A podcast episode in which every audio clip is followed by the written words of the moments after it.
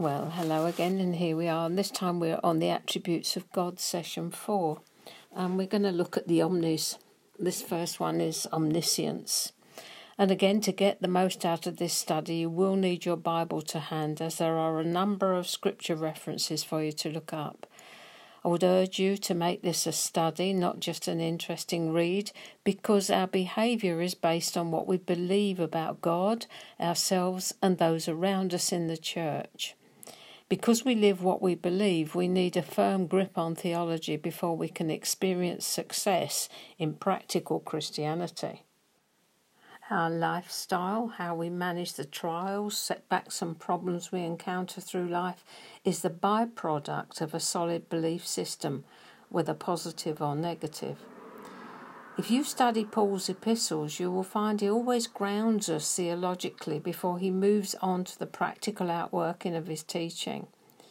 Romans 1 to 8 chapters, Ephesians chapters 1 to 3, and Colossians 1 and 2 reveal all we need to know doctrinally about God, ourselves, sin, and salvation. The central theme is in Christ.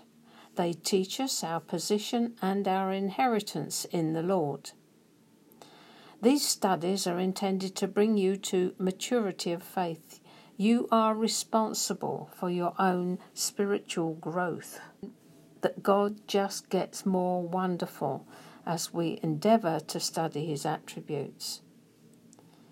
Everything we find adds to our security in Him as we now discover that there's nothing He doesn't know. Nothing can take Him by surprise. He knows everything. What a relief. All our choices, all our mistakes, all our mess. He's got everything covered. Praise His wonderful name. So we're going to be looking, as I said, at these three big O's omniscience, omnipotence, and omnipresence. Omniscience means He knows everything. Omnipotence means he is all powerful. Omnipresence means he is everywhere. And we are making a start with omniscience. Omni, all, science, knowledge, or knowing. So he's all knowing. Having all knowledge, God knows everything there is to know. Nothing lies outside of his knowledge, past, present, and future, all our possible choices and the ones we do make together with what would have happened if we'd made another choice. It's incredible. He knows it all. It's, it's absolutely mind boggling. Psalm 147, 4 and 5 tells us that he counts the numbers of the stars. That's a bit of a problem for us, bearing in mind Jeremiah 35, 33 22. It's totally impossible for us to number the stars. There are hundreds of billions of them. This is just another difference between us and the Almighty. He calls them by their names. He not only knows the number, but he names them. No wonder the psalmist said, His understanding has no limit. 1 Samuel 2, verse 3 He has full knowledge. Omniscience is so comforting because it means that God knows all the events that have or will ever take place past, present, future. There's absolutely nothing that has or will occur that he doesn't know absolutely and utterly. He knows the end from the beginning.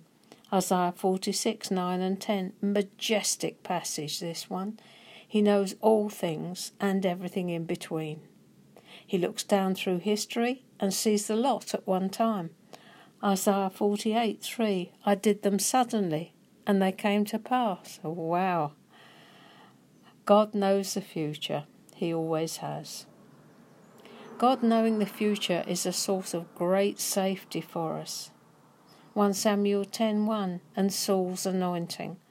And then Samuel prophesies over him and tells him the future because God knows it. That's what prophecy is God telling us the future in advance. Nothing ever surprises him. He knew everything before he created time.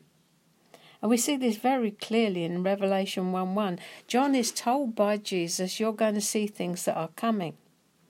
In verse 19, John is instructed to write the things which you have seen, past, the things which are, present, and the things that shall be, future. John is about to see tomorrow, today. God knows all beings, past, present, and future. All animals, angels, plants, people, all are known by Him. He knows the full cycle of life for everyone and everything thoughts, motives, actions, choices, everything. Hebrews 4:13 tells us there's nothing hidden from him as does Psalm 139. We are known totally and this doesn't just apply to the believer but to the unbeliever. God knows what's going on in every heart. He knows when that unbelieving relative of yours is going to turn to Him. It's so comforting. You'll never hear Him saying, oh, I don't know, because He does. Jesus knows, and the Holy Spirit knows too. As we saw before, every attribute of God the Father is an attribute of the other two members of the Trinity also. Jesus shows his knowledge in John 2:23 and to 25. He says, he knew all men and what was in them. God doesn't look at the outside but the inside. He looks at the heart. Psalm 139. When you are misunderstood, call to mind that God knows you. What a comfort. He's got everything covered. God saw Cain murder Abel. He saw Sarah laugh in the tent. He saw Hagar, Hagar in the wilderness. Genesis 16 7 to 14. He saw Achan stealing the Babylonian garment and the gold. Joshua 7 19 to 21. We are not invisible to him. 1 Samuel 16 17. The Lord looks on the heart. He knows the things that come into your mind, is aware of all your schemes. Ezekiel 11:5. He knew it all before you existed. Jeremiah 1:5. How about this one? Before I formed you, I knew you. Marvelous. And for Jeremiah, before he formed him, he called him. He knew us all, totally. Jeremiah's ordination as a prophet happened before he was born. He not only knows what did take place, but every permutation in every circumstance there is. He knows all the other choices we could have made and the one we did choose. I wonder what would happen if I had chosen. He knows. What would have happened if Hitler had died as a child? God knows what would have happened in every single choice and situation. Nothing is surprising to Him. I know what's going to happen whatever you choose to do. Matthew 11 now, 20 and 21. If the mighty works had been done, they would have repented. He says to them, if the if they had known, they would have repented. His deity breaks out. He knows what would have happened. They would have repented. Interesting, isn't it? You begin to see the scriptures in a different way. Acts 27 22 to 31. And Paul knows what's going to happen because God's shown him. Verse 22 There's going to be no loss of any life. Do as I tell you, and there'll be no loss. I know you're going to decide to stay on board, and none will be lost. God's omniscience in action. If all this is true, it's obvious that He's always known everything. He never needs to learn anything. He already knows it and he's al- always known it. And that shows us another attribute. His immutability. We'll come to that one. It's one of my personal favourites. He never, ever changes. Finally, Isaiah 40, verse 13, and he's asking a question, and the answer is uh, gulp, no one, sir. It gets things the right way up, doesn't it? You're going to have to look at that scripture, Isaiah 40:13. It's repeated in Romans 11:34. Paul makes it quite clear. No one told him. He knows how many hairs there are on your head. Matthew 10:30. The very hairs are numbered. He's not counting them, or he'd be having a recount. He already knows. He knows how many were left in the hairbrush this morning. It's staggering when you think about it. Nothing is unknown. He is in full command of all the facts all the time. Something Ananias and Sapphira could have done with knowing. If you check that one out in Acts 5 1 to 11. There's a problem though, because he's also said not to remember things. So we need to explore what this means. Let's look at two scriptures. 2 Corinthians 5:19 and here God is making a choice. He's not forgetting what happened, he is forgiving. And he asks the same of us when we forgive anyone. The incident was true, they did or said what they did or said, but we make the choice to forgive and to forget, thus releasing the perpetrator from the consequences of our judgment. Isaiah 43:25 again he's choosing not to remember. Very clear this one. Shows us that our memory has two parts. Knowing of the information that which is contained in your brain everything is in there somewhere. The problem is actually getting it back. It's our recall. So there are two things happening here knowing and recalling People who are good at quizzes are good at recall. They don't necessarily have more knowledge, they have a good recall. And our memory is good for some things, and we're all different. Ask me what I was doing yesterday, I haven't got the slightest idea, or even this morning. It's in there somewhere. But ask me about the Bible, and usually I have instantaneous recall. What God promises us is that He will never, never deliberately bring to mind what we have done once it has been confessed. He's not going to publicly bring it out again. How lovely is that? He's never going to say, Oh, yeah, that reminds me of when you did this or that. Or, That's the 17th time you've done that this week. Once it's confessed, he's put it behind him. He keeps no record of wrong as 1 Corinthians 13 tells us. We should do this as we walk in love. So, what does omniscience mean to the unbeliever? To someone who has rejected God, it means fear. God sees everything they're doing. They don't want a God who knows. They love secrecy and darkness. They will know Him as judge. This knowledge is too much and it makes them fearful. Numbers 23:32 is unfortunately so true for them. Your sin will find you out.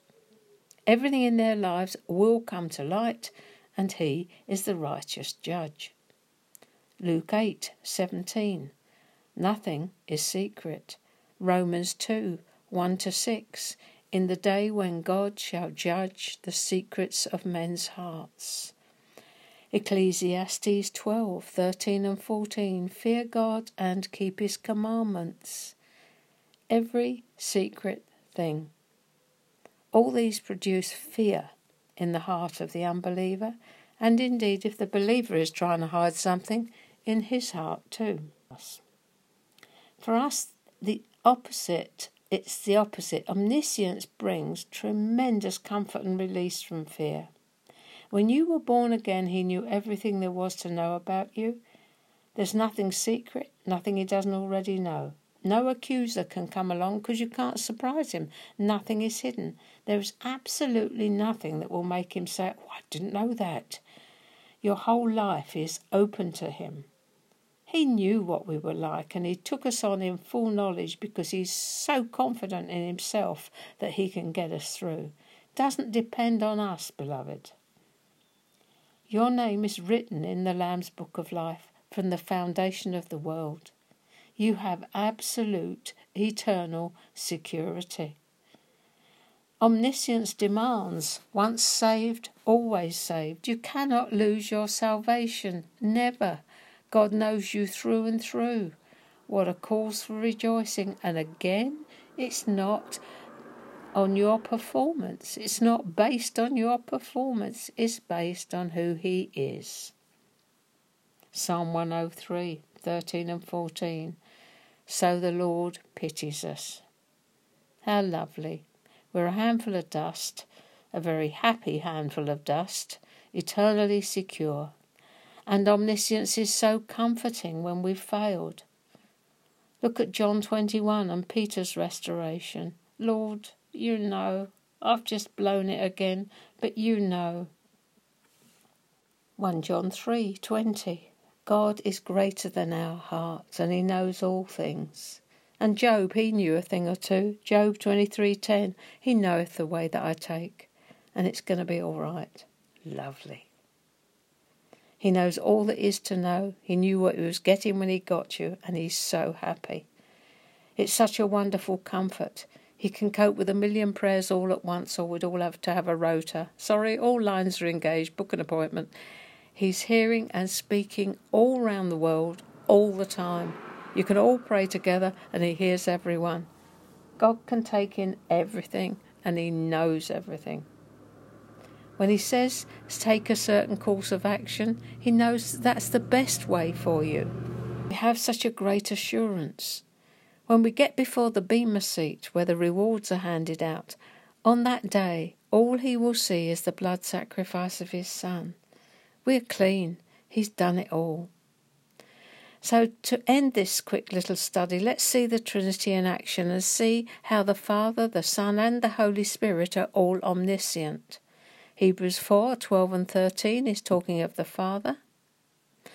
1 Corinthians 4 5 is referring to Jesus, who will bring to light the hidden things. He knows.